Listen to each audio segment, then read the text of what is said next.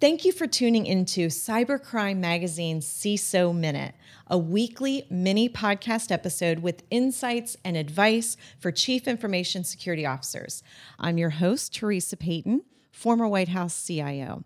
The CISO Minute is sponsored by KnowBe4, the world's largest platform for new school security awareness training, which includes unlimited simulated phishing attacks. Join KnowBe4's more than 27,000 customers worldwide to manage the ongoing problem of social engineering. Welcome back to another episode of the CISO Minute. Equifax was impacted right out of the gate, according to its CISO, Jamil Farshchi, in a recent Dark Reading story. The company experienced a 40% loss in market cap in the immediate aftermath of the breach.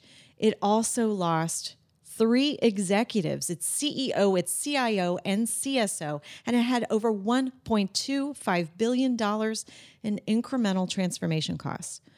Recently, Equifax also agreed to pay $700 million to compensate victims of the breach.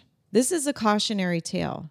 Now, don't get me wrong, Equifax is the victim of a crime.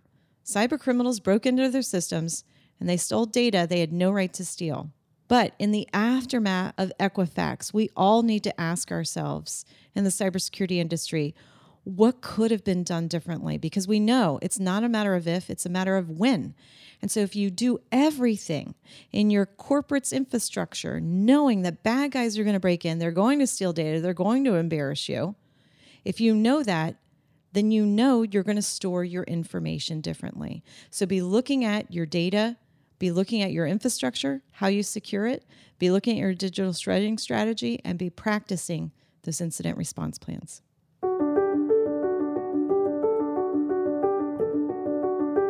Cybercrime Magazine is published by Cybersecurity Ventures, your trusted source for cybersecurity facts, figures, and statistics. Visit us on the web at cybersecurityventures.com.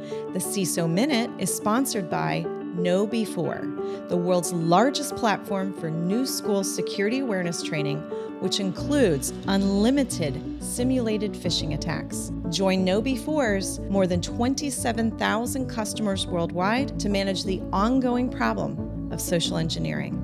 I'm your host, Teresa Payton, and we'll be back next week with another episode of the CISO Minute.